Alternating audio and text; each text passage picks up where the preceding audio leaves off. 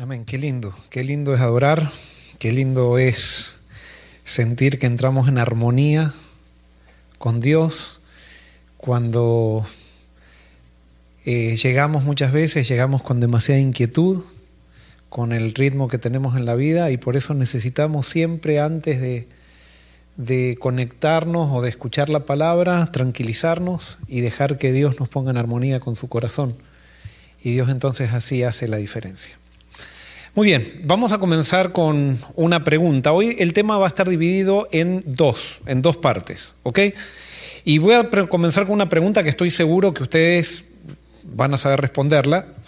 Este, claro, la van a responder, o sea, eso seguro. Este, pero no, ya van a ver. O sea, eh, hay tres maneras de ver la salvación. Una manera es ser salvados por salvación por obras. ¿No? Después hay otra manera de ver la salvación que es salvación solamente por medio de la fe. Y la otra manera es salvación por la fe más la transformación que hace el Espíritu Santo en nosotros. De estas tres maneras, ¿cuál es la manera correcta de ver la salvación? ¿La primera, la segunda o la tercera? Muy bien, vamos a pasar por a votar, ¿verdad? ¿Cuántos piensan que es la primera? Muy bien. La primera salvación por obras. Yo, Dios me acepta por lo que yo hago. Nadie vota por esa. Vamos por la segunda. salvación solamente por medio de la fe. Nadie también vota por esa. Creo, dice creo. La tercera es salvación, salvación por la fe más la transformación que hace el Espíritu Santo en mí. ¿Todos van por la tercera? Vos dijiste, pero qué. Es una pregunta tricky. Muy bien, me está juzgando. Ella me está juzgando.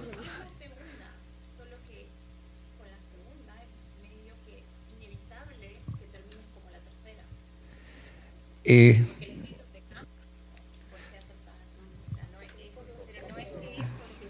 muy bien, mi sobrina me está, me está eh, revelando. Sí, ustedes contestaron la tercera. ¿Y por qué contestan la tercera? Porque el Espíritu Santo, pero ¿saben cuando contestamos de esa manera? Muchas veces entonces, después de eso, comenzamos entonces más a centrarnos más en lo que el Espíritu Cristo hizo. Y el Espíritu trabaja en nosotros cuando nosotros comenzamos a descubrir lo que Cristo hizo. Como dijo bien, eso es un resultado, es un resultado de la obra del Espíritu. Y por eso nosotros somos salvos solamente por medio de la fe, porque la causa de nuestra salvación está dentro nuestro o fuera nuestro. No, está fuera. Está fuera.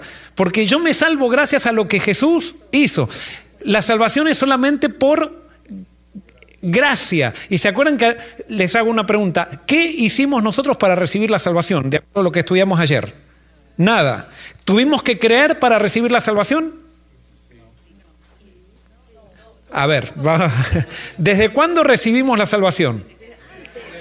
Desde antes. ¿Cuánto creíste para recibir la salvación desde antes? Nada. Tú tienes que creer para conservar la salvación y para poder ser afectado por ese regalo que ya se te hizo. Pero nosotros no tuvimos que hacer nada para recibir la salvación. La causa de nuestra salvación, y, ahora pregunto, ¿qué tuvo que hacerse para que nosotros recibamos la salvación? Muy bien, Jesús tuvo que vivir. para mí no era tanto que Jesús tenía que morir, para mí Jesús tenía que vivir.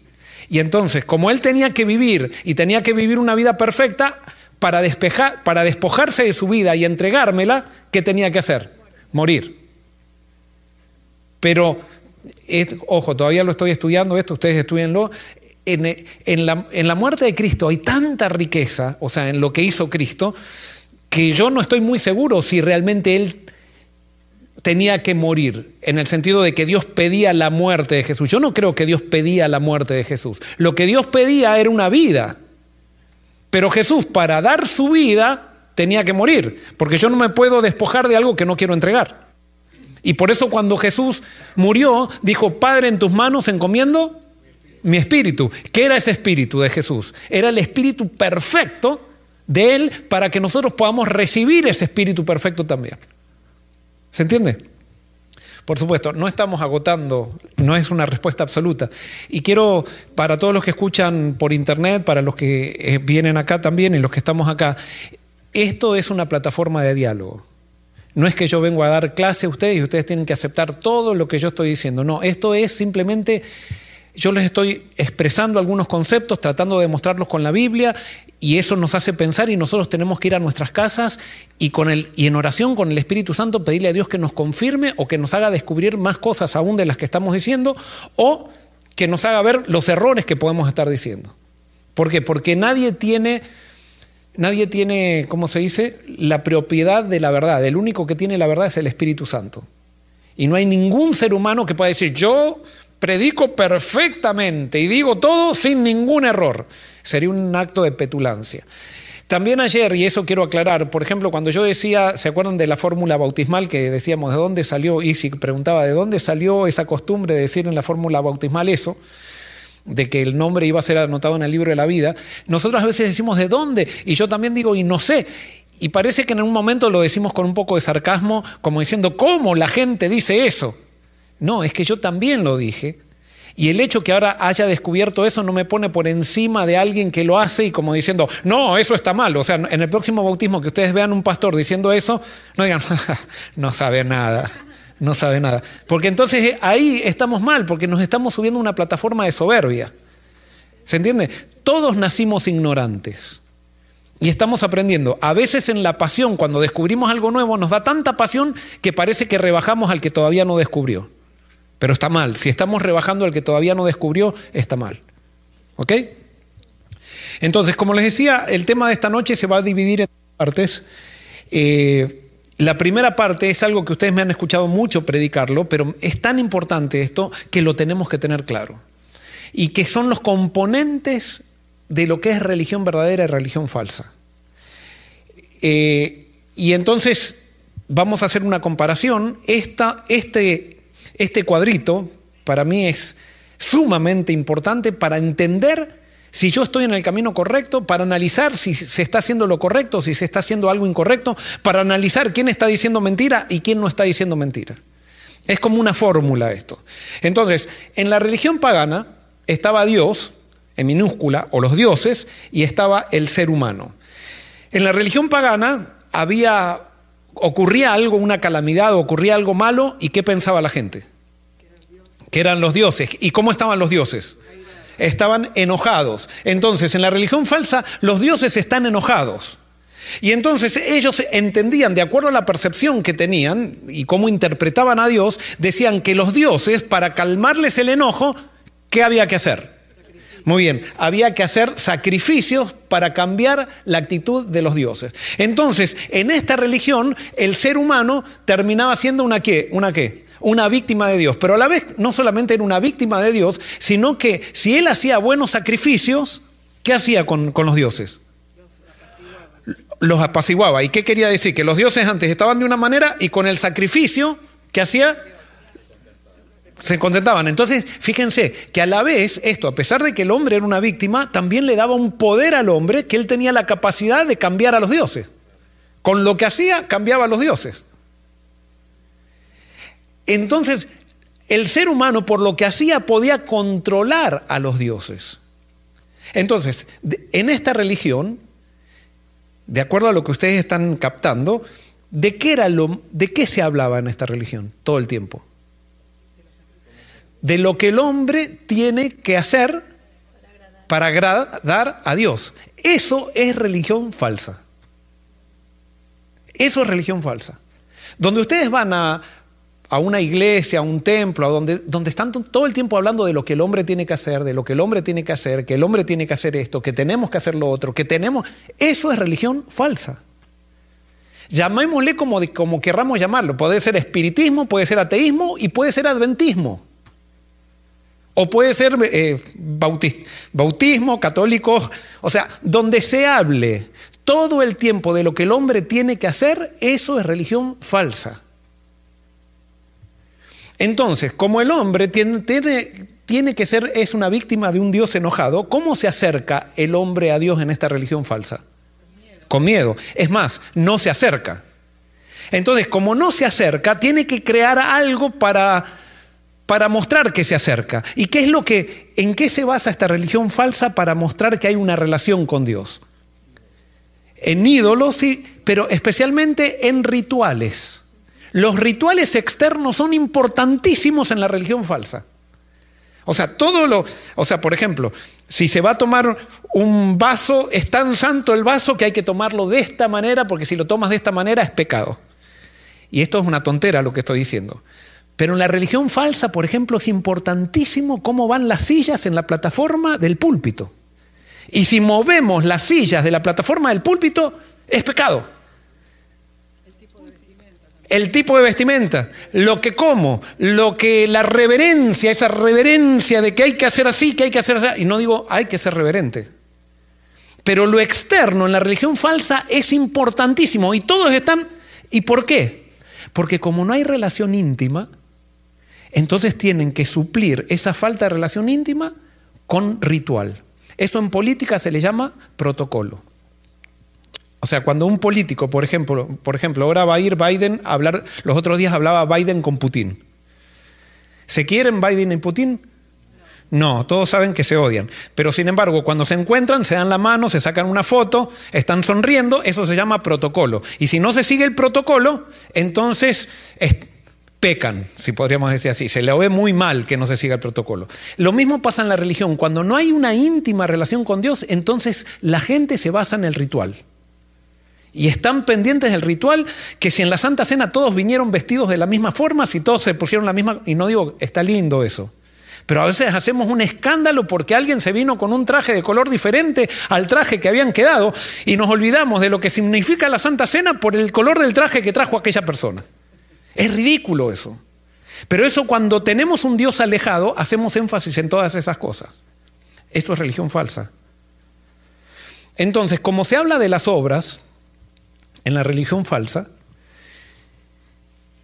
y se habla de lo que el hombre puede hacer, cuando los, los seres humanos hacen muchas cosas buenas, ¿cómo se sienten? Se sienten grandes, se sienten enaltecidos. ¿Por qué? Porque lo que hacen a quién afecta? A Dios. No solamente lo afecta, lo cambia. Lo cambia. Entonces dicen, hice un montón y por eso Dios me bendice. Y entonces, ¿cómo consideramos a aquellos que están viviendo con problemas? Por debajo. Eso es religión falsa. Llámenle el nombre que quieran, llámenle religión del remanente final, religión de, de los santos, ultrasantos, conservadores que no hacen nada malo. Si esos son los énfasis, es, religión falsa. Y ahora, ¿cómo es, cómo es la religión la religión verdadera. Está Dios y está el hombre. ¿Quién está enojado con quién? En la religión verdadera, el hombre está enojado con Dios. ¿Y quién hace el sacrificio para cambiar a quién? Dios hace el sacrificio para cambiar al hombre. ¿Quién es la víctima de quién?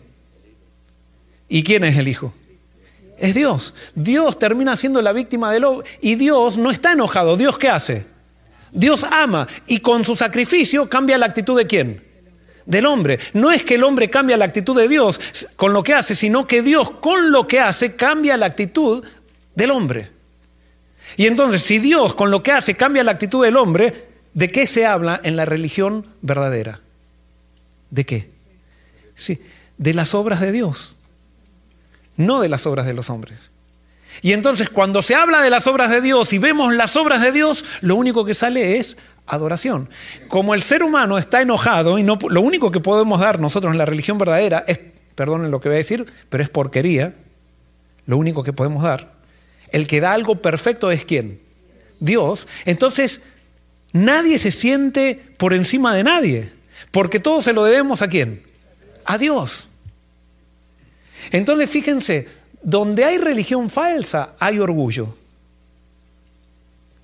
Y donde hay religión verdadera, hay humildad, hay amor. ¿Por qué? Porque estamos centrados en un Dios que ama. Y, y, estamos hablando de Dios todo el tiempo. Y por eso donde ustedes vean orgullo, allí no hay religión verdadera. Lo dice Pablo también claramente. Dice, cuando nosotros aceptamos el sacrificio de Dios, dice Pablo, cuando aceptamos a Jesús, no hay lugar para el orgullo. No hay lugar. Y cuando ustedes se ponen orgullosos alguna vez, yo también. Pero entonces ya sabemos, cuando te, empiezas a sentir orgulloso, ¿qué es lo que estás haciendo? Te, se te está empezando, te estás empezando a alejar de Dios. Entonces, en esta religión falsa, lo, lo principal es el ritual. Y que todos participen del ritual. ¿Qué es lo principal en la religión verdadera? Es relación. Es relación con Dios y relación con quién? Con el ser humano. Es más, ustedes van a ver en la Biblia que habla de religión verdadera, que se evalúa, se evalúa si yo estoy bien con Dios o no por las relaciones que tengo con el prójimo. No es por el ritual, no es por lo que creí, no es porque sé mucho de la Biblia. En la religión verdadera se evalúa si estoy yo bien con Dios por las relaciones que tengo con el prójimo. ¿Y dónde comienzan esas relaciones? Con el prójimo, en la casa, en Jerusalén. Y ahí viene la gran prueba. Porque ya no podemos engañar a Dios. Y por eso la religión tiene que comenzar desde Jerusalén. Y eso es poder de Dios. Dios quiere que así sea. Claro, como nosotros estamos enojados, fallamos muchas veces. Fallamos. Entonces lo que vamos a ver hoy es cómo tener victoria. Cómo tener victoria que eso es importantísimo. Y todo, como, les digo, todo lo que nosotros estamos evaluando acá, eh, o sea, ya lo hemos predicado, lo estamos ahora en una cápsula eh, metiendo. Eh, Romanos 8:29 dice, porque a los que antes conoció, también los predestinó para que fuesen hechos conforme, perdón, a la semejanza de su Hijo. Fíjense que acá me está hablando Pablo que nos conoció cuando, antes de cuándo, de nacer, antes de la fundación del mundo, Pablo nuevamente, y nos predestinó. Ayer veíamos que Dios nos predestinó para salvación, decía Efesios capítulo 1. O sea, nacemos con una sentencia de salvación. Pero no solamente Dios nos predestinó para salvación, sino para qué nos predestinó. Para que seamos parecidos a Jesús. O sea, Dios ya nos salvó desde antes de la fundación del mundo, pero con un propósito. Y ese propósito es que nos parezcamos a Jesús. Si nos llegamos a parecer a Jesús, somos felices. Allí hay plenitud. Cuando no nos parecemos a Jesús, es cuando no somos felices. Cuando nos parecemos a Jesús, vivimos la potencialidad de, la humanidad que se nos ha dado. Cuando no nos parecemos a Jesús, estamos deteriorados, no estamos funcionando a la potencia de lo que nosotros podemos, podemos ser. Y por eso el propósito de Dios no es simplemente perdonar. Me vieron que la gente dice, ah, pero si hablan del amor de Dios, del amor de Dios, la gente va a hacer cualquier cosa. No, es que cuando yo hablo del amor de Dios, Dios me perdona, sí, pero me perdona con un objetivo. Y ese objetivo es de restaurarme nuevamente a la imagen de su Hijo. Y el que está restaurado a la imagen de su, Hijo, el que está restaurado a la imagen de Jesús, ¿hace lo que quiere o hace lo que no quiere? No, hace lo que quiere. Otra pregunta tricky que le estoy haciendo. Este, este, ah, ¿Por qué? Cuando yo estoy a la, a la imagen de Cristo, hago lo que quiero. ¿Y qué es lo que quiero? Hacerlo de Cristo. Agradar a Dios. No es que soy un reprimido que diga, ah, quiero matar, pero no puedo matar porque soy cristiano. Claro, eso nadie de nosotros hacemos. Pero ¿cuántos nosotros haríamos, hermanos, saben que la Asociación General votó que el próximo quinqueño se puede adulterar? Y saldríamos todos, me dieron permiso, vamos a adulterar. Parece mentira, o sea, parece, o sea, es ridículo lo que estoy diciendo, pero eso lo estamos viviendo continuamente adentro del corazón muchas veces. Yo cuando era chico iba a los kioscos, me acuerdo, y, veía los kioscos así que estaba el kiosquero en el fondo del kiosco y miraba los chicles y decía, si no fuera adventista me robaría todos los chicles. O sea, era, bueno, O sea, ¿qué quiere decir eso? Yo quería robarlo, pero no lo robaba porque era adventista. No era que deseaba no robar, sino que yo deseaba robar, pero me reprimía. Y, eso es lo que... ¿Lo dije acá o lo dije en la Junta de Nombramiento los otros días? Ustedes quieren ver, por ejemplo, quieren ver un verdadero cristiano, hagan una, una despedida de soltero en una iglesia cristiana y vean realmente qué es lo que pasa ahí. Y van a ver que muchas veces las despedidas de solteros cristianas son peores que la despedida soltero del mundo. Yo he tenido que ir a, no, perdón, no ir, pero he tenido que ir a poner orden, no, ni eso. Pero, por ejemplo, en despedidas solteros de cristianos, donde, donde porque, era, porque había que divertirse, traían, ¿cómo se llaman estos? Los, los strippers. Ah, no, ya, ya no. Pero te digo, es pan cotidiano, no, no es, no es una, una cosita así nomás. Cuando estaba en la universidad, en una universidad adventista, y eso fue en 1986, no voy a decir en qué país, pero no, no, no sabes, no sabes, eh, porque tuve que viajar un tiempo. Este, pero allí también hacían lo mismo. O sea que, y después voy a otro país y hacen lo mismo. Y estuve acá en Estados Unidos y tuve que solucionar algunos problemas de, de esa clase en una despedida solteros de jóvenes adventistas y chicas adventistas. Entonces, ¿por qué? Porque estamos reprimidos. No estamos nosotros viviendo para Cristo. Estamos viviendo para una iglesia que nos da una, identidad y queremos quedar bien con ese entorno y cuando podemos tirarnos las canas al aire nos la tiramos. Sí. A ver, espera, vamos a... Como el mismo el apóstol Pablo eh, dice en sus cartas, Dice que pobre de mí, de este cuerpo que tengo, mas lo que quiero hacer no lo hago, hago lo que no quiero hacer. En otras palabras, siempre la tendencia por el nacimiento ya de pecado, somos pecadores, no es fácil. No es fácil, pastor. Eh, sí, es fácil y no es fácil. Justamente, hoy lo que vamos a hablar, porque no podemos ser unos continuos derrotados de estar siempre en esa experiencia y decir, yo quiero, o sea, no quiero hacerlo, pero lo hago porque es mi tendencia. No, tiene que haber una solución. Y Pablo introduce eso en Romanos capítulo 7, pero él da una solución en Romanos capítulo 8, para no estar en ese, en ese roller coaster de yo quiero, pero no puedo. Sí.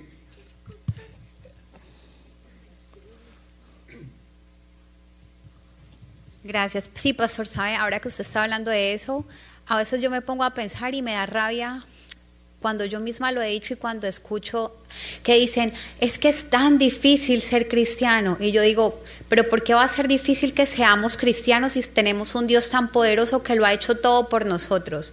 Y yo quisiera, cuando a veces se me vienen esos pensamientos, yo digo, no, no es difícil ser cristiano, es difícil matar a mi yo para que entonces tú hagas el trabajo en mí. Y yo a veces cuando voy a caer en el error de que mi hijo a veces me refuta algo porque está entrando a la adolescencia y qué maravilloso da. Entonces, entonces cuando empieza a cuestionar tantas cosas y habla de Dios y se molesta por situaciones que, que pasan, entonces entonces tengo que yo misma corregirme antes de abrir la boca, porque es algo muy arraigado y yo quisiera que, que, que, el Señor me ayude, ¿verdad? Porque no es difícil ser cristiano es, es, es, algo que tenemos, yo siento que yo quiero que el, que el Señor me transforme, porque Dios ya lo hizo todo por mí, así que no puede ser difícil hacer algo cuando ya alguien hizo todo por mí, yo solamente tengo que abandonarme a Él para que se haga la transformación completa. Amén. Eh, Jennifer. Em, yo quería decir que para mí, como que yo no lo veo como que es difícil y será porque lo veo de la manera que Dios nos diseñó, diseñó este mundo de una manera. Y las reglas o los mandamientos, lo que Él nos pide que hagamos, realmente no es como algo que es difícil de hacer porque simplemente es parte de su diseño y es para nuestro bien. O sea, realmente eso es lo que nos da la felicidad. Cuando nosotros estamos fuera del diseño de Dios es que nos causamos dolor nosotros mismos.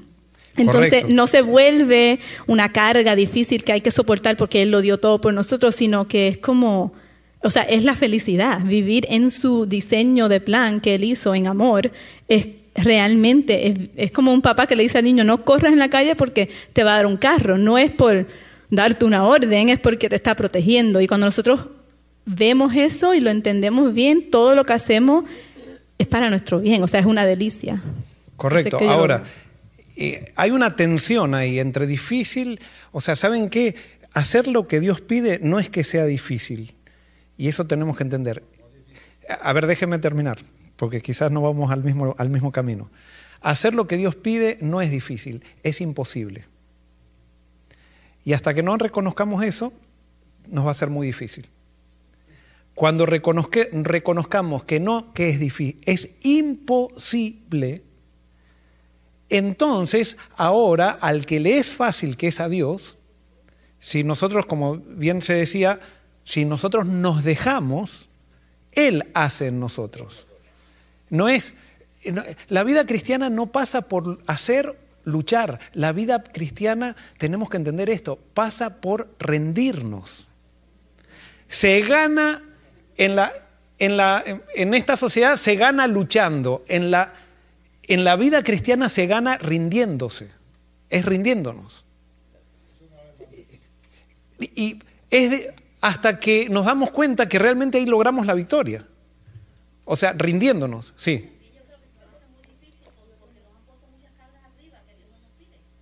Muy bien.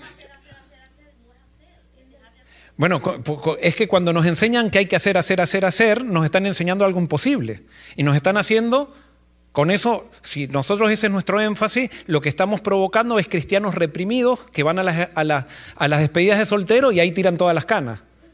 O sea, eso es a lo que estamos provocando. Pero volvemos a esto, porque a los que antes conoció también los predestinó para que fuesen conforme a la semejanza de su Hijo. O sea que Dios, Él tiene la intención de que nosotros seamos semejantes a, a su Hijo y eso es lo que se ha propuesto. Y si Él se lo ha propuesto, ¿puede pasar o no puede pasar? Sí, tiene que pasar. Entonces para eso nosotros tenemos que entender cuáles son los aspectos que tiene la naturaleza humana. Estos aspectos, esto es psicología espiritual, nuestra naturaleza humana tiene razón, conciencia y voluntad.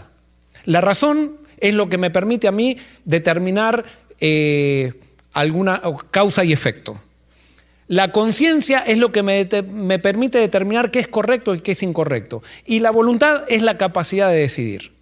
Eso tiene la naturaleza humana. Y la naturaleza humana también tiene apetitos y pasiones. ¿Qué son los apetitos y pasiones? ¿Cómo?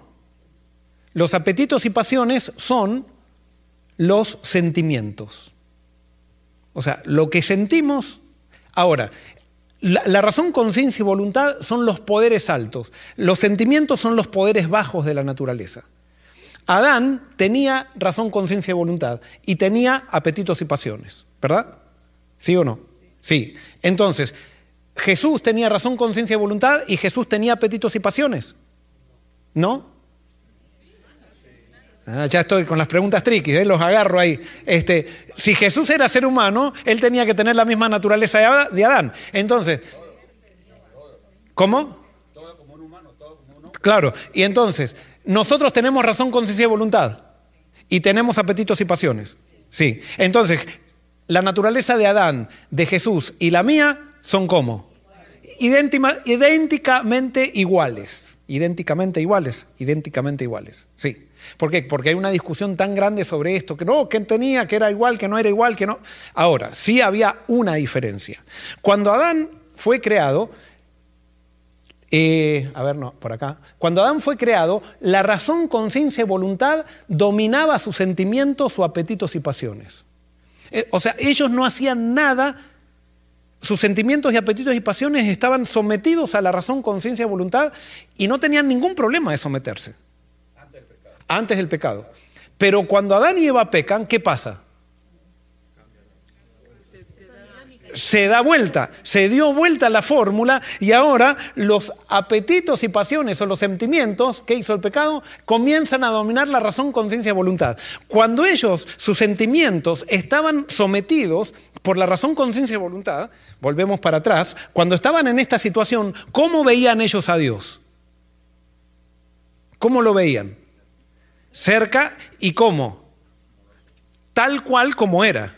O sea, lo veían tal cual como es. Pero cuando ellos pecaron y los sentimientos tomaron la razón, la conciencia y la voluntad, ¿cómo lo vieron a Dios?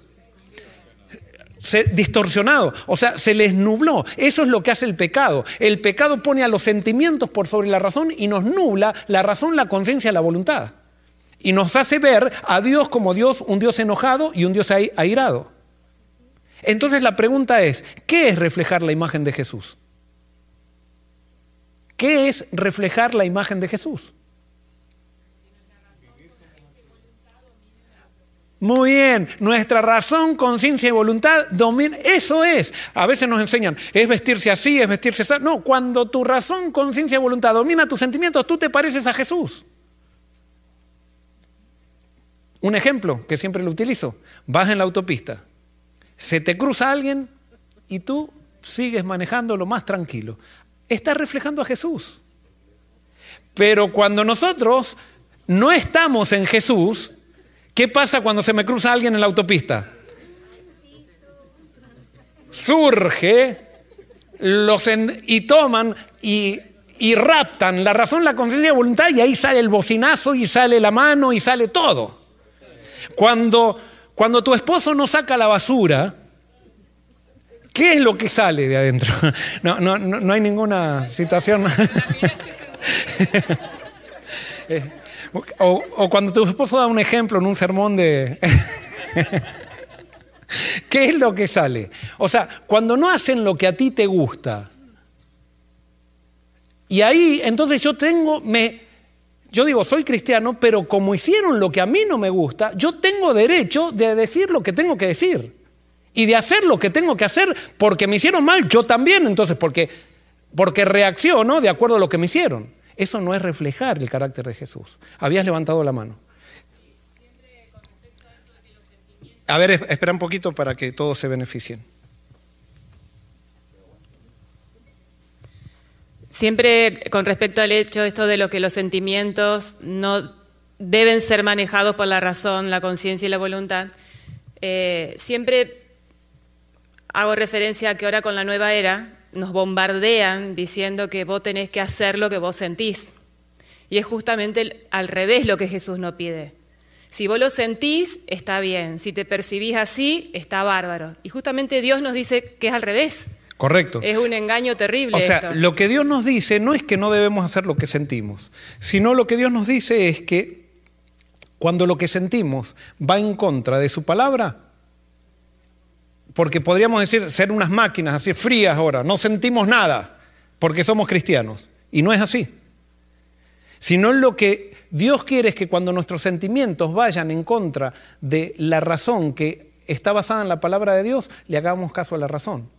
Y para eso nosotros tenemos que, ¿se acuerdan lo que predicábamos el sábado? Lo más importante es quién es el principal en mi vida.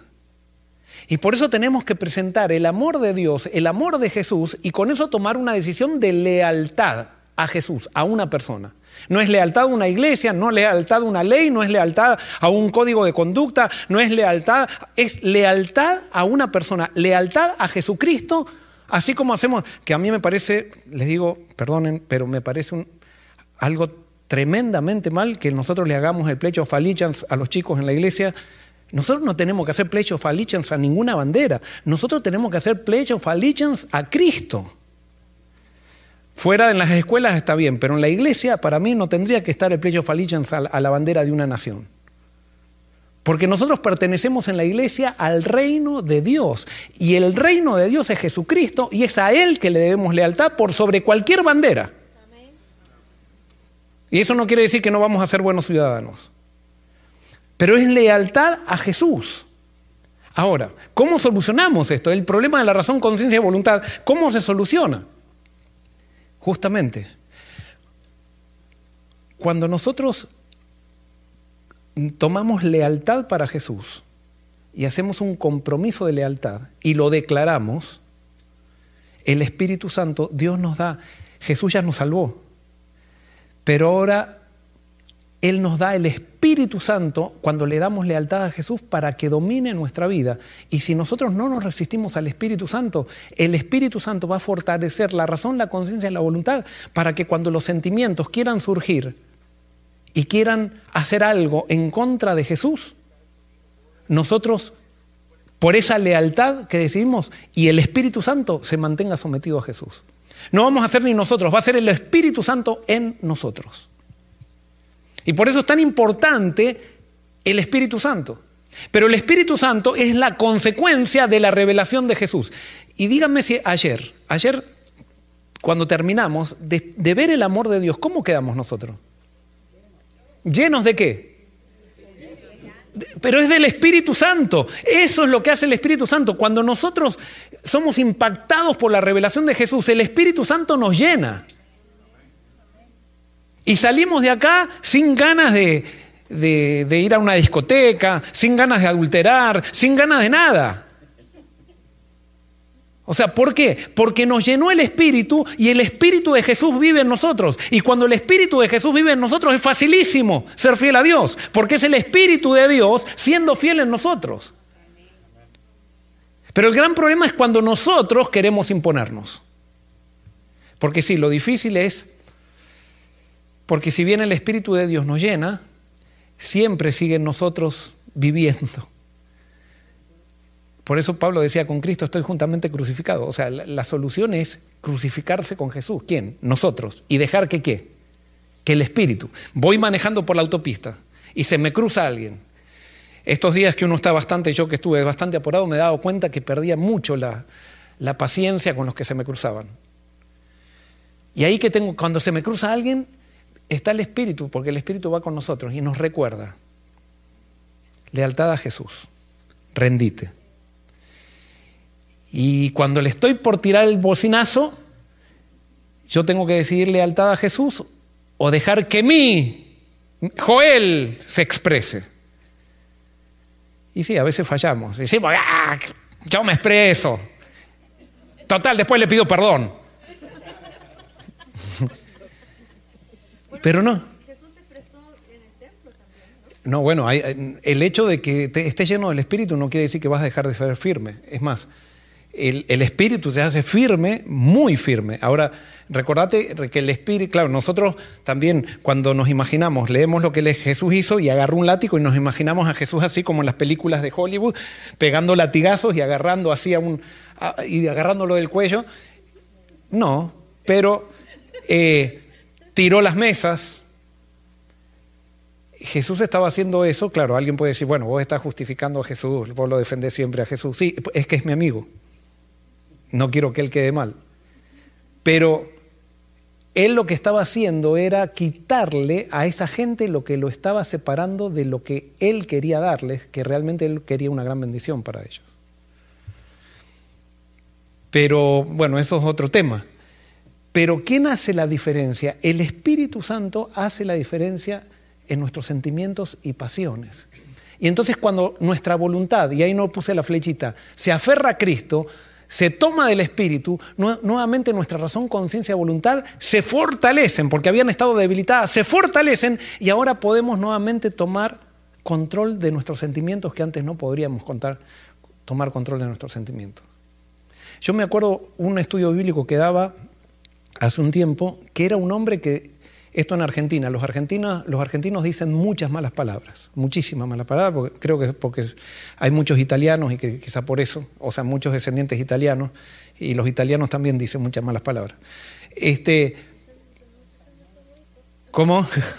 Y debe haber muchos italianos en Boricua también, en, en, Chile. Bueno, pero si ustedes viven en la cultura argentina van a ver que es, una, es muy sucia la boca del argentino, ¿no? muy sucia ustedes van a ver que dicen malas palabras en la televisión todo el tiempo, o sea, ya no, no hay ningún tipo de filtro.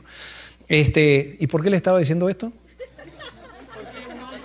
Ah, un hombre que le estaba dando estudios bíblicos, gracias. Entonces, este hombre era uno de esos, pero era argentino a la potencia, o sea, no decía, decía, cada dos palabras decía siete malas palabras. Y, le, y él jugaba al pádel, un, un, deporte que hay por allá, este, que es un deporte de, de paletas de madera y era conocido por su boca sucia. Conoció al Dios de la Biblia. Comenzamos a estudiar la Biblia y el Dios de la Biblia, la lealtad a Cristo, descubrir quién es Cristo, sometió sus sentimientos, se fortaleció su razón y ese era su testimonio, él no tenía que predicar. Los amigos iban a jugar al padre y decían, ¿qué pasó que ya no decimos malas palabras? Y no era que él decía, es que ahora me muerdo la lengua. No, ahora lo que decía es que no, no quiero decir más. Y eso le daba la oportunidad de testificar de qué? De Cristo. Y así mucha gente, porque eso es lo que hace la verdadera conversión. La verdadera conversión contagia a otras personas. ¿Por qué? Porque se ve el poder de Dios. Las cosas que son imposibles se ven posibles en el poder del Espíritu.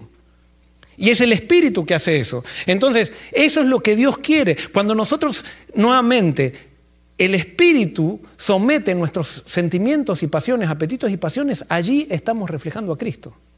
Y eso es reflejar a Cristo. Entonces, al final del tiempo, dice que los 144 mil vieron que hay una discusión también muy grande en la iglesia de que si hay que reflejar perfectamente, el, para que Cristo venga, hay que reflejar perfectamente el carácter de Cristo, dicen, ¿no? Este, y sí, los, los 144 mil lo van a reflejar perfectamente. ¿Por qué? Porque los van a perseguir y ¿cómo van a, ¿qué van a hacer los 144 mil cuando los persiguen? Predicar. ¿Y van a perseguir de vuelta a ellos? ¿Van a tirar, si le tiran piedras, van a tirar piedras de vuelta? No. ¿Por qué no puede venir Cristo todavía? ¿Por qué no nos puede? Porque si ahora nos persiguen, todos salimos persiguiendo a los que nos persiguen. O sea, nos dan un poquito de poder y matamos al que, al que, al que nos quería matar a nosotros. Pero y no es que quiere decir que tenemos que reflejar el carácter de Cristo, sino que sí, o sea, que tenemos que reflejar perfectamente, aunque sí, y eso lo voy a explicar después. Pero lo que nosotros tenemos que aprender es a someter nuestros apetitos y pasiones, ¿y cómo? Rindiéndonos. No dejando, cuando vienen las ganas, por ejemplo, y esto, yo quiero discutir con mis hijos, quiero discutir con mi esposa, quiero, quiero discutir con el hermano de iglesia que piensa mío, yo tengo que decir, ¿quién prevalece? Yo me rindo. Y si me rindo, prevalece el Espíritu. Pero si yo digo, no, yo a este le voy a mostrar quién soy, ¿quién quiere prevalecer? Yo. Y entonces voy a meter la pata. Y quiero decir que prevalezca el espíritu te hace más firme que cuando tú quieres, tú quieres hacer guerra porque te hacen guerra. Y todo lo puedo en Cristo. Y entonces ahí viene, y alguien puede decir, pero esto es difícil. Sí, eh, es difícil, pero hay que creer. Hay que creer. Cuando viene, por ejemplo, viene el, coche que se cruza en la calle y uno tiene, ganas de decir algo o decir alguna cosa, entonces en ese momento que el Espíritu Santo te lo va a hacer acordar, ríndete. Rinde y vas a ver qué feliz llegas a tu casa o al trabajo que ibas tan apurado. Y vas a ver qué infeliz que llegas a tu casa si le sacas mano, si le, le tiras bocinazo. O sea, es para nuestra felicidad reflejar el carácter de Cristo. Y eso, los problemas en el hogar, ¿cómo se solucionarían si aprendiéramos a rendirnos? Pero nosotros no queremos rendirnos, queremos salir con la nuestra. Es rendirse. Sí, Natalia, el micrófono ahí.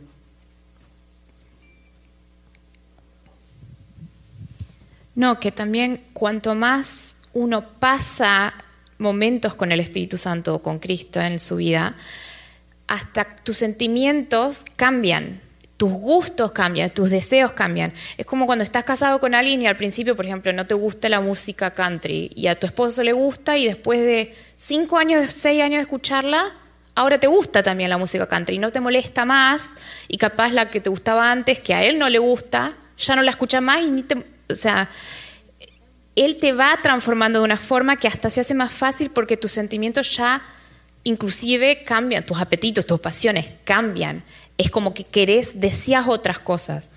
Ahora, correcto. Ahora, simplemente para explicar esto, ahora, por ejemplo, ustedes pueden decir, ¿cuántos ayer experimentaron el poder del Espíritu cuando salieron de aquí? Yo creo que todos experimentamos eso. Pero alguien puede decir, sí, yo lo experimenté, pero esta mañana ya me crucé con alguien y ya tenía, se me había ido todo el Espíritu. Sí, es que ahora viene, y eso es lo que vamos a tratar de explicar ahora. Eh, Efesios 5:18 dice, no os embraguéis con vino en la cual hay disolución, antes bien sed llenos del Espíritu. Y esto ya lo expliqué mucho en el aposento alto. Pero ¿qué quiere decir ser llenos del Espíritu? Todos nacemos con el Espíritu, pero no todos nacemos llenos del Espíritu. No estamos llenos del Espíritu. O sea, tenemos el Espíritu Santo actuando en nosotros, pero lo que nos pide la Biblia es que seamos llenos del Espíritu. Entonces, supongan, supónganse que estos somos nosotros. A ver. Estos somos nosotros. Este es Joel Barrios, o pónganle el nombre que quieran esta botella, representa a Joel Barrios. ¿Está llena de qué? De agua. Supongamos, vamos a decir que el agua es pecado, ¿verdad? Entonces, cuando yo hago así, ¿qué está pasando? O sea, esta botella nunca va a estar vacía, nunca. O está llena de agua o está llena de aire. Pero entonces cuando yo saco el agua, ¿qué entra? El aire. Y cuando meto agua, ¿qué entra? ¿Qué sale? Aire. Aire, ¿saben cómo se dice aire en, en hebreo? Ruej, ruaj, espíritu. Espíritu. Entonces, ¿qué pasa? A ver.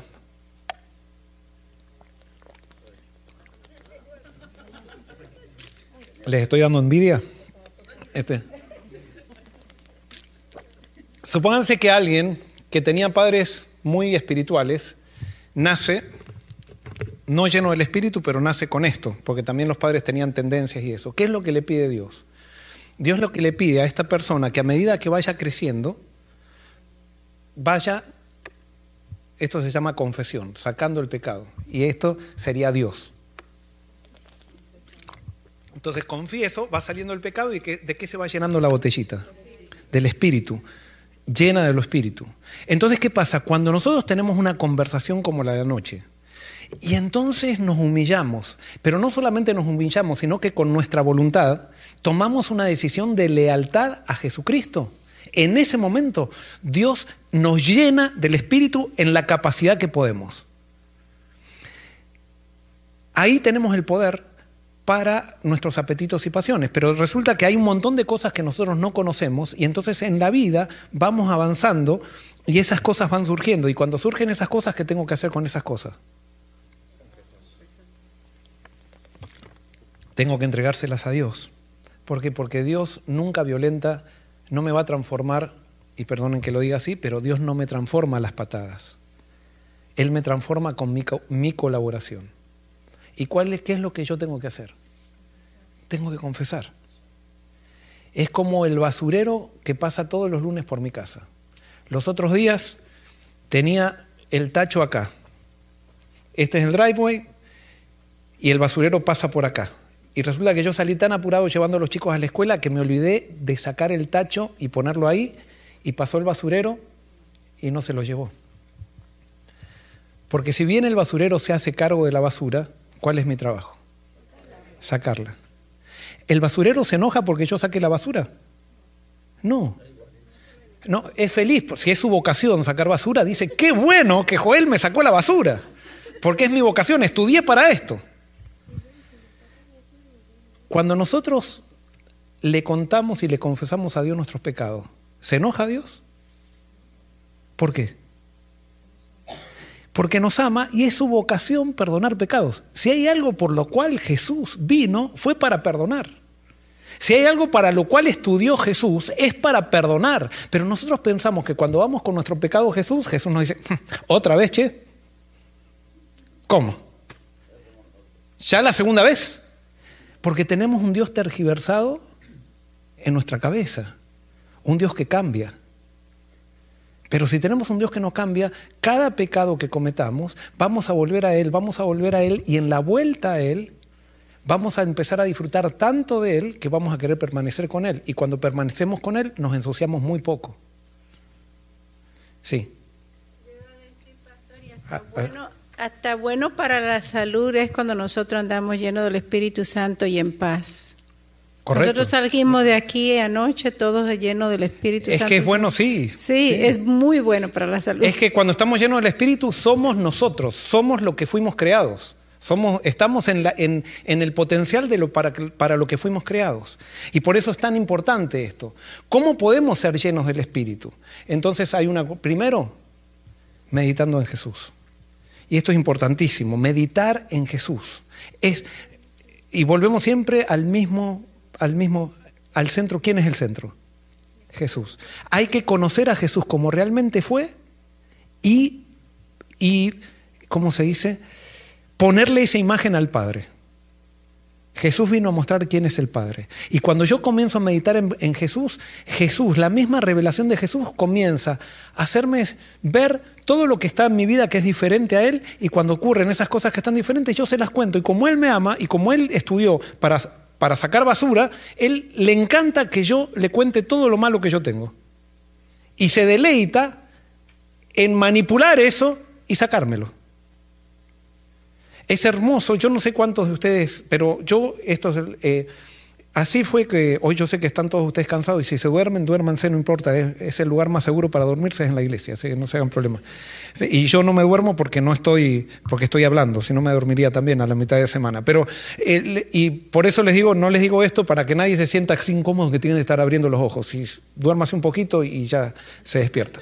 Este, pero ¿Cómo aprendí esto? Yo lo aprendí acá, y perdóname Natalia que te use ejemplo, pero lo aprendí no con Natalia, sino Natalia estaba en la panza de la madre cuando aprendí esto, eh, porque eh, Marta, que es mi cuñada, eh, había quedado embarazada. Y resulta que ya habían pasado nueve meses, Natalia estaba en el vientre, iba al hospital y resulta que no le bajaba a Natalia, entonces la mandaban de vuelta a la casa. Y yo lo fui a visitar a mi hermano y a Marta, y entonces mi hermano me dice, mira, Marta, no, la mandaron acá de vuelta para... eh, para la casa porque le, tienen, le tiene que bajar el bebé. Le tiene que bajar el bebé y no le baja. Entonces tienen que caminar. Entonces en, el- patio mi hermano le había hecho un circuito para que dé vueltas en ese circuito a mi cuñada. Me dice, mira, yo le tengo que controlar a ella cuántas vueltas da. Y entonces nosotros mientras tanto jugamos al Risk. No sé cuántos conocen el, el Risk. Entonces puso una mesita ahí y entonces mientras, mientras estábamos jugando, cada vuelta que pasaba era una vuelta un poco larga. Entonces pasaba Marta y le decía Henry, ¿cuánto falta?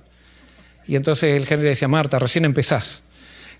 Un poco los sentimientos de mi hermano se iban, iban tomando la razón, la conciencia y la voluntad, ¿no? Pero iba pasando, pasaban tres vueltas más y decía, Henry, ¿cuántas hice? Marta, seguí, le decía, seguí, seguí porque vas a tener que caminar mucho. Y entonces mi hermano me dice, mira, estoy, mi hermano estaba estudiando medicina en eso y estaba tomando una materia de psicología y me dice, ¿sabes qué? Aprendí en psicología que para formar un hábito hay que dar, hay que hacer algo 21 veces seguidas. Y una vez que uno hace 21 veces seguidas, se forma el hábito. Vamos a controlar cuántas, si a, la- a las cuentas 21, si Marta deja de molestar y deja de preguntar. En- Sí, está bien. Estoy, este, entonces, ¿qué pasó? Resulta que ya no era tan interesante el RISC. Ahora a mí me llamó mucho la atención y estábamos por, por comprobar una teoría científica, o sea, si eso iba, si iba a ocurrir. Resulta que, miren, es impresionante. No sé si fue en la 21, pero en la 24, no sé cuál, Marta dejó de preguntar y dejó de preguntar para siempre. Y dio como 700 vueltas y no, no preguntó más. Entonces yo cuando, cuando dije eso, yo dije, mi vida cristiana en esa época yo tenía, ¿cuánto? Tenía unos 19 años, era un roller coaster. Especialmente con mi meditación personal, porque yo un día la hacía, cinco días no, cuatro días sí, quizás como ustedes también. Y dije, acá está, acá está la, la solución. Yo tengo que tener una meditación personal con Dios 21 veces seguidas, 21 días, salga el sol por donde salga. Y entonces oré por una semana y le dije, Señor, tú sabes que yo siento que no estoy bien espiritualmente. O sea, yo necesito más estabilidad. Me voy a proponer 21 días seguidos tener una meditación contigo, un encuentro contigo. ¿Dónde? Entonces calculé, esto, ojo, me, cuando uno busca la voluntad de Dios, yo ahora digo, ¿y cómo fue que Dios me guió para hacer esto? No sé, pero es que el Espíritu Santo te empieza a guiar.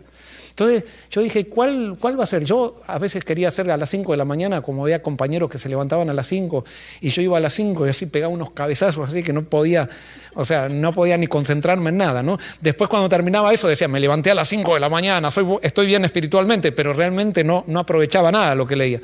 Entonces dije, voy a eleg- elegir la mejor hora de la mañana. ¿Cuál era? Yo había una hora libre que tenía en la universidad, que era de 11 a 12, tenía hora libre. Entonces fui a la biblioteca, me agarré un, un booth, o cómo le dicen, un, un, cubículo, un cubículo que daba al parque y me senté allí y dije, ahí me voy a sentar cada vez que, por 21 días. ¿Y saben qué? Lo hice por 21 días. Y se me hizo el hábito. No solamente eso, o sea, hice un método también, y eso el Espíritu Santo me inspiró para hacer un método. Y fue impresionante. Ahora, los primeros dos días yo me había propuesto, entonces tenía que ejercer mucho mi voluntad para eso. Pero ya el sexto, séptimo día disfrutaba tanto de esa hora que estaba esperando que llegue esa hora. Y lo hice 21 días y ya cuando hice los 21 días yo empezaba a recibir los beneficios de estar contemplando a Jesús porque yo lo veía en mi estado de ánimo, lo veía en... Pero era siempre la misma hora, no era un día una hora, el día que podía lo hacía, el día que no podía no... Es más, a veces yo era bastante sociable cuando era joven, entonces me cruzaba con alguien en el parque cuando iba a la biblioteca y por ahí tenía ganas de charlar, pero decía, no, no, no, tengo que ir este era mi momento. Y no dejaba que nada me distraiga para cumplir esos 21 días. Una vez que se cumplieron los 21 días, ya ahora no era que tenía que hacer fuerza. Yo prefería eso a cualquier otra cosa. Fue impresionante lo que yo... Eso ha cambiado mi vida. Y por eso yo les conté que gracias a Silvina yo decidí, o sea, la muerte de, mi amiga, decidí estar acá. Pero gracias a ese hábito eso fue lo que me fortaleció en el, conocimiento de Cristo y de experimentar el poder de Cristo en medio de las tentaciones de la adolescencia y de la juventud. Y con eso no quiere decir que yo era, ojo, el que, el que, el que las tentaciones las vencía y todo eso. Tenía mis luchas, pero en Dios se podía y se puede. Sí.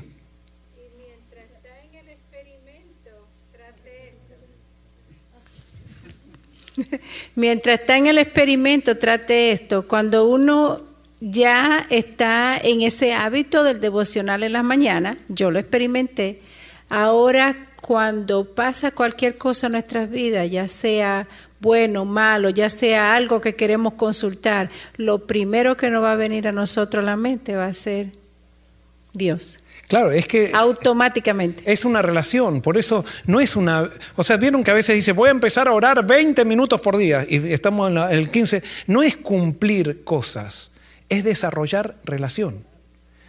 Hay que tener un hábito, pero es desarrollar relación. Y allí fue que empecé a descubrir el conocimiento bíblico realmente allí. Hasta antes yo sabía las historias de la Biblia y eso, pero me aburría cuando leía la Biblia. Ahí comencé a disfrutar. Y por eso si ustedes no disfrutan de leer la Biblia es por el hecho de que no hay constancia en ese hábito. Pero no es la Biblia, es Cristo a través de la Biblia. Y a veces ni necesitan leer la Biblia, con solamente sentarse 20 minutos, 10 minutos por día a meditar en Jesús. Vieron cómo llegamos acá todos con estrés, pero nos sentamos y escuchamos la canción, nos identificamos con la letra. Eso es adoración y eso es llenarse del Espíritu. No, la, nueva era no está muy, muy... Vieron que la nueva era dice nosotros somos dioses. Nosotros no somos dioses, pero sí nosotros podemos estar llenos de Dios. Es, medio parecido y es más poderoso que la nueva era, porque no depende de nosotros, depende de Dios y Dios dijo que Él está dispuesto a hacerlo. Después, otra vez, ¿cómo nos llenamos del Espíritu? Adorando y confesando nuestra fe en Jesús.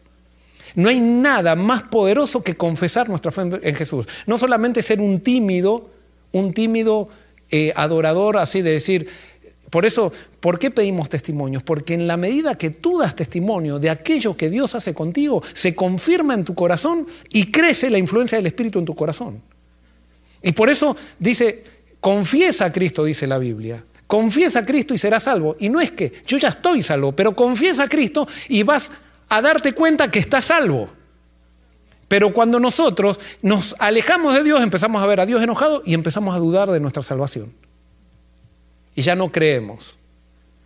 Y por eso es importante esto, pidiendo la plenitud del Espíritu. O sea, nosotros debemos pedir la plenitud del Espíritu. Y entonces, cuando pedimos la plenitud del Espíritu, pedimos la plenitud, pero es confesando nuestros pecados. Y no es que todos los días voy a empezar a estudiar, a ver qué hice de malo para confesar mi pecado, sino que cuando tú entras en la presencia de Jesús, automáticamente te surge el pecado. Yo no sé si a, alguno de ustedes le habrá pasado, pero yo muchas veces estoy caminando así y me acuerdo de un pecado que cometí cuando tenía siete años. Y yo digo, pero esto cómo lo hice? Y, ahora se me acuerda. ¿Y para qué Dios me lo trae?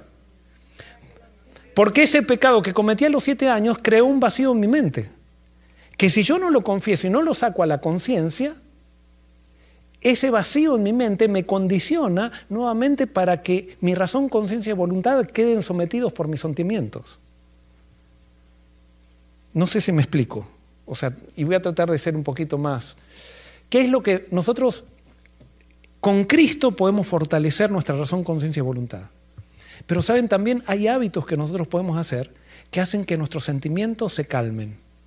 Por ejemplo, si yo me duermo todos los días a las, 2 de la mañana y me levanto a las 6 de la mañana, ¿qué va a pasar con mis sentimientos? van a estar exacerbados. Entonces voy a necesitar muchísimo más de Dios para poder someter mis sentimientos. Pero si yo me acuesto una hora normal, si yo, por ejemplo, como bien, pero si yo como mal, mis sentimientos van a estar exacerbados. Por eso hay algo que nosotros podemos hacer para ayudar también y no simplemente esperar que el Espíritu Santo haga todo. Nosotros podemos colaborar con el Espíritu, con nuestros hábitos también de vida.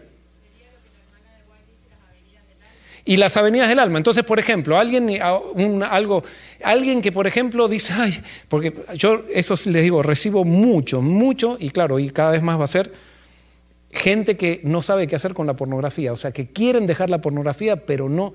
¿Qué pasó? Sus sentimientos ya se exacerbaron tanto porque cada vez que ven de vuelta pornografía, ¿qué pasa con sus sentimientos? Se hacen más fuertes, más fuertes, más fuertes para seguir con eso. Entonces, ¿qué es lo que tienen que hacer estas personas? Tienen que ir a Cristo si tienen ese problema, y para eso es el ayuno y la oración, por decir, yo necesito esto, más tiempo con Cristo para que mis sentimientos sean dominados. Pero una vez que mis sentimientos sean dominados, declarar lealtad a Jesús, y cada vez que quieran el teléfono me, surja algo, o me salga una imagen en la computadora o algo por estilo, listo, no, no dudar, no decir, a ver, bueno, voy a ver qué malo que está el mundo, ¿eh? que oh, realmente está muy malo el mundo. Como, porque a veces con eso de ver qué malo está el mundo, aprovechamos para ver todo lo malo que hay en el mundo y eso hace, y, no digo que seamos victorianos, pero nosotros tenemos que saber que nosotros somos débiles y que el Espíritu Santo se tiene que fortalecer en nosotros. Y por eso todo lo que nosotros hacemos, con, dejamos entrar en nosotros o alimenta la vida del Espíritu o alimenta nuestra carne. Y ahí viene la parte nuestra. Si nosotros alimentamos la vida del Espíritu, ayer por ejemplo lo vimos, alimentamos la vida del Espíritu y salimos llenos del Espíritu. Pero eso es como el maná. Lo de, lo de hoy no te sirve para mañana.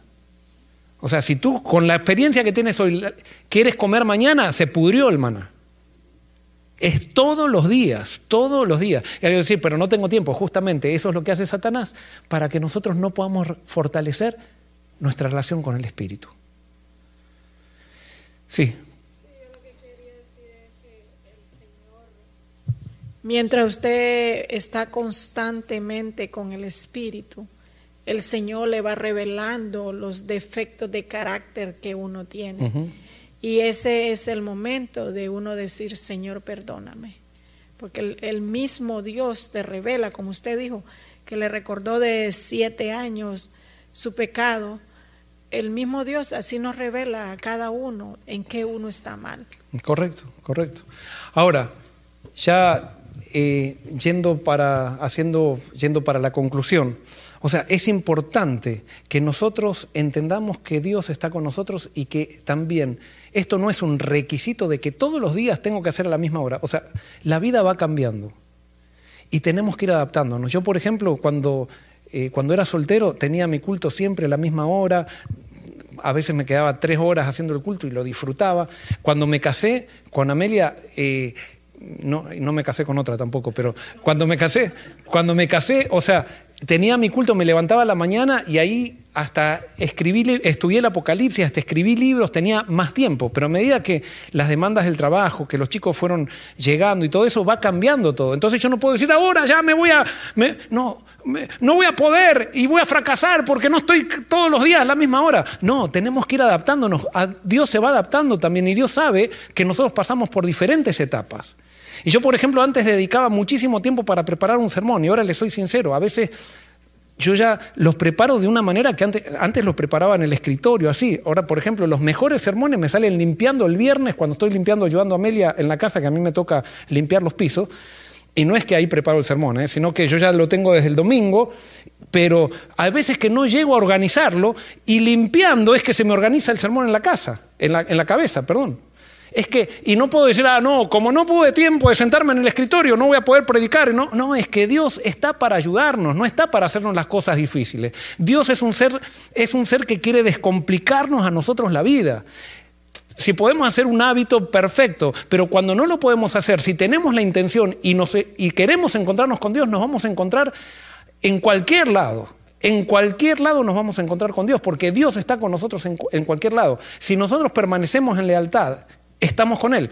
Cada una semana tenemos un alto obligatorio, gracias a Dios que está en un mandamiento. Entonces, esto es importantísimo. ¿Cómo tú guardas el sábado? Porque acá en Estados Unidos hemos aprendido a guardar el sábado desde el sábado de mañana al, sábado a las 3 de la tarde. O sea, pero el viernes de noche estamos todavía lavando el auto, estamos li- limpiando la casa, estamos... Entonces, se necesita tiempo, se necesita tiempo. Y Dios nos ha dado la oportunidad de cada siete días hacer un alto que está en un mandamiento para que no digamos, no, pero es que si no soy un vago. No, Dios dice, quiero que pares. Quiero que pares.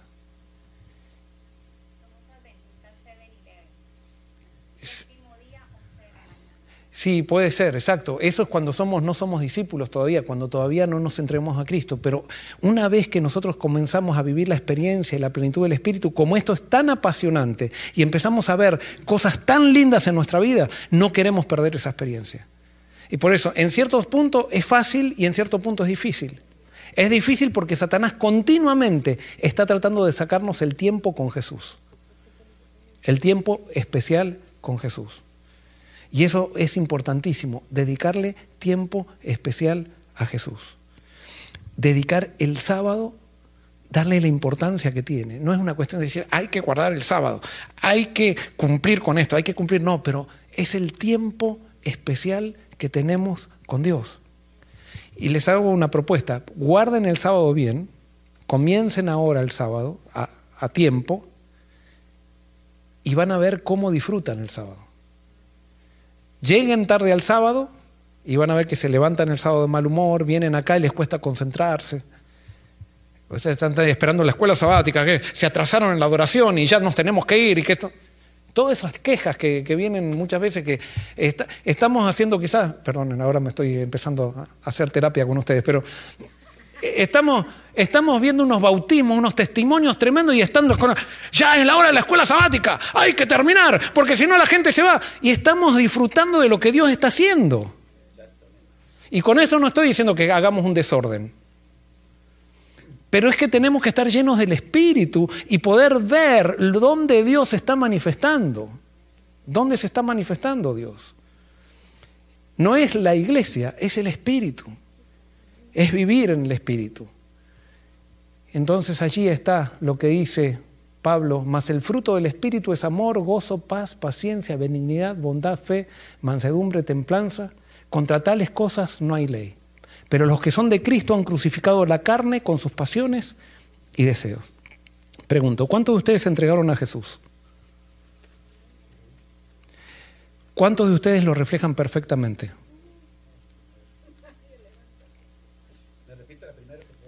¿Cuántos de ustedes de ustedes se entregaron a Jesús? ¿Cuántos de ustedes se entregaron a Jesús? ¿Cuántos de ustedes se entregaron a Jesús? Levantaron la mano. ¿Cuántos de ustedes lo reflejan perfectamente? ¿Quieren que les dé una buena noticia? A mi criterio, ustedes lo reflejan perfectamente. ¿Cómo? En este momento, ustedes están reflejando perfectamente el carácter de Jesús. De acuerdo a lo que ustedes pueden. ¿Por qué? Porque ustedes están en un lugar, ¿para qué vinieron acá? ¿Ustedes vinieron para cumplir?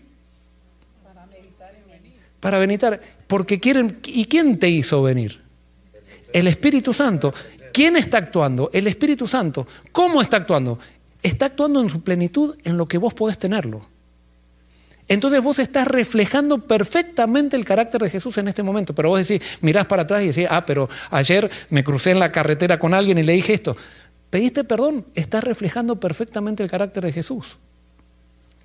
Reflejar perfectamente el carácter de Jesús quiere decir que me entregué a Jesús, soy leal a Él, dentro de todas mis limitaciones, pero cuando yo recibo el fruto del Espíritu, no es los frutos del Espíritu, sino que es el fruto.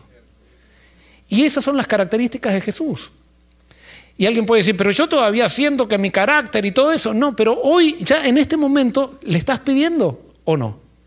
¿Y quién es? No eres tú, no es tu esfuerzo, es el Espíritu en ti. Entonces, si nosotros hacemos acá una evaluación, ¿cuánto, a ver, no, me contesten, pero ¿cuántos de ustedes dan el diezmo? No levanten la mano. Bueno, vos, vos- vos te animaste. Eh, no quería que nadie mienta, porque por ahí alguien, para no quedar mal, levanta la mano y no diezma. Pero supónganse que todos damos el diezmo. Les hago una pregunta, ¿todos damos la misma cantidad? Ahora les hago otra pregunta, ¿pero damos todos el diezmo? O sea, que todos damos el mismo porcentaje, pero no damos la misma cantidad. ¿Por qué? Porque de, de- la entrada. Depende de la entrada. Entonces, alguien puede decir, no, pero pastor, no todos reflejan acá el carácter de Jesús porque todavía esta persona eh, come carne, supónganse. Ah, estoy hablando de un extremo. Pero es lo que esa persona en ese momento está viviendo plenamente y Dios no va haciendo crecer a todos al mismo tiempo. A uno lo hace crecer en una cosa, a otro lo hace crecer en otra, pero estamos todos reflejando perfectamente el carácter de Jesús. Si es que no hay doblez en nuestro corazón, si es que hemos decidido ser leales a Jesús, que falte todavía que seamos eh, así, perfectos completamente, no va a pasar nunca aquí en la tierra, ni va, y en el cielo quiero decirles que vamos a seguir perfeccionándonos, o sea que nunca vamos a poder decir, llegué. En el cielo vamos a seguir, la perfección de Dios es perfectible y eso por eso es tan perfecta. La, la perfección griega, la humana, es que no, una vez que llegás no, no cambia más. En cambio la perfección de Dios es perfectible, continuamente se va perfeccionando. Entonces, hoy nosotros, yo creo que todos estamos sinceramente acá porque queremos escuchar de Dios y porque tomamos alguna decisión con respecto a Jesús y queremos que Jesús sea el centro de nuestra vida. Y Jesús entonces nos considera perfectos en Él.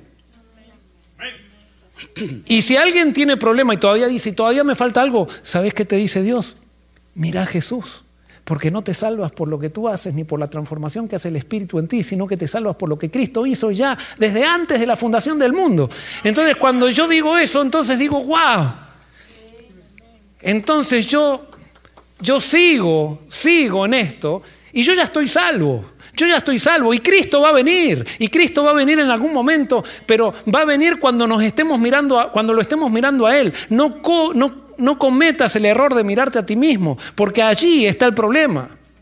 Es mirar a Jesús y es Jesús el centro de todo. Romanos 8:9 dice, mas vosotros no vivís según la carne, sino según el Espíritu, si es que el Espíritu de Dios mora en vosotros. Y si alguno no tiene el Espíritu de Cristo, no es de él. Pablo acá dice algo triste.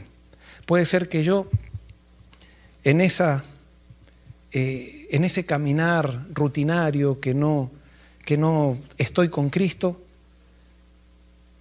surgen los pecados, yo no los confieso, no tengo relación con Cristo, y entonces ¿qué pasa? Se va llenando de pecado, se va llenando de pecado mi vida, se va llenando de pecado, y si el- la botella rebalsa, ¿qué pasó con el aire? Se salió todo el aire. El que no tiene el Espíritu no es de él. Pero ¿saben por qué ustedes tienen el Espíritu? ¿Cómo saben? Porque están acá. Si no, no estarían. Ustedes y yo tenemos el Espíritu. Ahora lo que Pablo dice, busquen ser llenos del Espíritu. Y si estamos llenos del Espíritu, aunque todavía falte mucho por crecer, estamos reflejando perfectamente el carácter de Jesús. Y si estamos reflejando perfectamente el carácter de Jesús, quiere decir que Cristo podría venir mañana. Y por eso, eso es lo que Dios quiere que nosotros entendamos. Sí, Sí, y con el esto pastor, sí es un proceso. eh, déjeme confesarme, y es que yo con mi- mis 74 años que tengo, puedo decir que todo es una costumbre, todo es eh, una rutina que uno hace en la vida. Eh, casi toda la vida fui al gimnasio y cuando no iba, el cuerpo exigía. ¿Por qué? Porque hacía el hábito. Igualmente con el estudio. Unas personas tienen un hábito y lo pueden formar de diferentes formas, porque todos los cuerpos y mentes, todas las personas proceden diferente. Muchas amistades de mi de iglesia eh, podían hacer su estudio en la noche. Otro, como usted, pastor, lo puede hacer de 11 a 12. Yo he probado muchas veces en de día y ya mi mente ya está llena de muchas cosas. Y he- me ha dado un gran resultado muy completo y positivo es en la mañana. Correcto. Alrededor de, de 6 de la mañana, 7, 7 y media. Y todo callado, todo tranquilo, mente fresca. Ahora, pastor, eh, como usted dice, el espíritu lo pica uno y lo entusiasma. Y así fue que anoche me fui picado, que llegué y, y un poquito de tiempo tomé para eh, escudriñar parte del tema que usted nos dio. Y entonces usted llega y pide un testimonio, más nadie tenía, pues yo sí tenía uno, pero espero un poco, y usted dio uno que en la cual me hizo recordar lo que anoche llegué a, investigar. Y entonces le voy a leer lo que anoche le pregunté. Dice, eh, dice, ¿están alguno enfermo entre vosotros? Llame a los ancianos de la iglesia y oren por él, ungiéndolo con aceite en el nombre del Señor. Y la oración de, de fe salvará al enfermo, y el Señor lo levantará, y si hubiera cometido pecado, te serán perdonados. ¿Por qué le hice esta pregunta anoche, pastor? Porque eh, yo, la he yo acompañé muchas veces a ancianos o pastores, a enfermos, a, a hacer este, este favor a muchos enfermos, tal igual como usted lo hizo hoy. Con la diferencia, claro, no, no lo ungió, pero ¿qué hizo? Le leyó, le cantó, menos ungirlo, que eso no es lo de menos. Lo importante es orar por, por la persona. La promesa aquí de la Biblia no, no falla, ¿verdad? Por eso hubo una reacción en el enfermo, lo que antes no tenía. Y eso me llenó de gozo en ese momento porque yo tengo confianza en la oración. ¿Correcto? Ahora, el espíritu en realidad conlleva y maneja a la persona y uno no se da cuenta. Hábitos que tenía, de repente deja el gusto sin darse cuenta. Costumbres que no deberían tenerlas, las deja y no se da cuenta. Ahí es donde uno se da cuenta que el espíritu trabaja. De una forma u otra conlleva. Y el pequeño testimonio que yo iba a dar era que estaba echando gasolina hoy en la mañana y mientras que echaba gasolina ya la manguera del tanque se, se paró entonces no me moví enseguida porque una señora llegó a pedirme una dirección una, estaba buscando un lugar y porque me demoré hablándole a la señora la persona que estaba atrás me tocó corneta como quien dice apúrate vamos entonces ay, me molestan que me toquen la corneta viendo que estoy ocupado y entonces iba a reaccionar enseguida, wow, no, tranquilo Álvaro, cálmate. Mejor dígale, Dios te bendiga. y entonces ya más bien lo saludé y eso es lo que hice. Amén. amén. Porque ese es el cambio, o sea, pero hay que llenarlo todos los días. Correcto. Es, es. es todos los días. Muchas gracias. Eh, llegamos al final. Hoy eh, Dios quiere que entendamos que el espíritu es fundamental, que Dios ha hecho todo, pero ahora nosotros tenemos que acompañar y aprovechar lo que Dios quiere hacer con nosotros.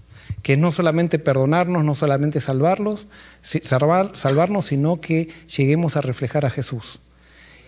Y es fácil si es que lo dejamos a Él. Es difícil si lo queremos hacer nosotros. Es imposible. Y es por eso que esa es la experiencia que debemos buscar, ayudarnos. Debemos muchas veces, así como necesitamos meditación, necesitamos los sábados, necesitamos estos encuentros, necesitamos los unos a los otros, nos necesitamos apoyar y eso es lo que queremos hacer de la iglesia de Forest City también. Un lugar donde nosotros, un lugar donde no nos vengamos simplemente a entretener espiritualmente, sino que vengamos a crecer y a llenarnos del Espíritu. Vamos a terminar, sí. Sí, yo tengo un pequeño, chiquitito testimonio sobre la lealtad, pastor, sobre el sábado. Eh, cuando mi- mis muchachas estaban teenagers, más la grande, ella siempre me estaba refutando sobre el sábado. Yo siempre, con mucho amor, les decía a mis hijas, ya es sábado, les recordaba el sábado y, era constante porque eh, cuando ellos sienten la presión de los otros muchachos, ellos quieren hacer lo que sea en sábado. Y yo como madre, siempre recordándoles el sábado. Y siempre la mayor, como era la que más se revelaba y me, se me revelaba. Entonces yo oraba y siempre le recordaba. Entonces ahora que ella está en la universidad ella ha creado los 21 días de estar en comunión con Dios, ahora ella me dice, mami, perdóname, tú tenías razón sobre el sábado. Entonces ahí como madre incito a las madres de que no descuidemos a nuestros hijos con el sábado, porque ellos, eh, con los otros muchachos, ellos quieren hacer lo que los otros muchachos hacen, pero Dios bendice cuando uno es leal al Señor. Amén. Y lo bendice con nuestros hijos. Amén. Muy bien, ¿les parece que nos arrodillamos y terminamos con una oración?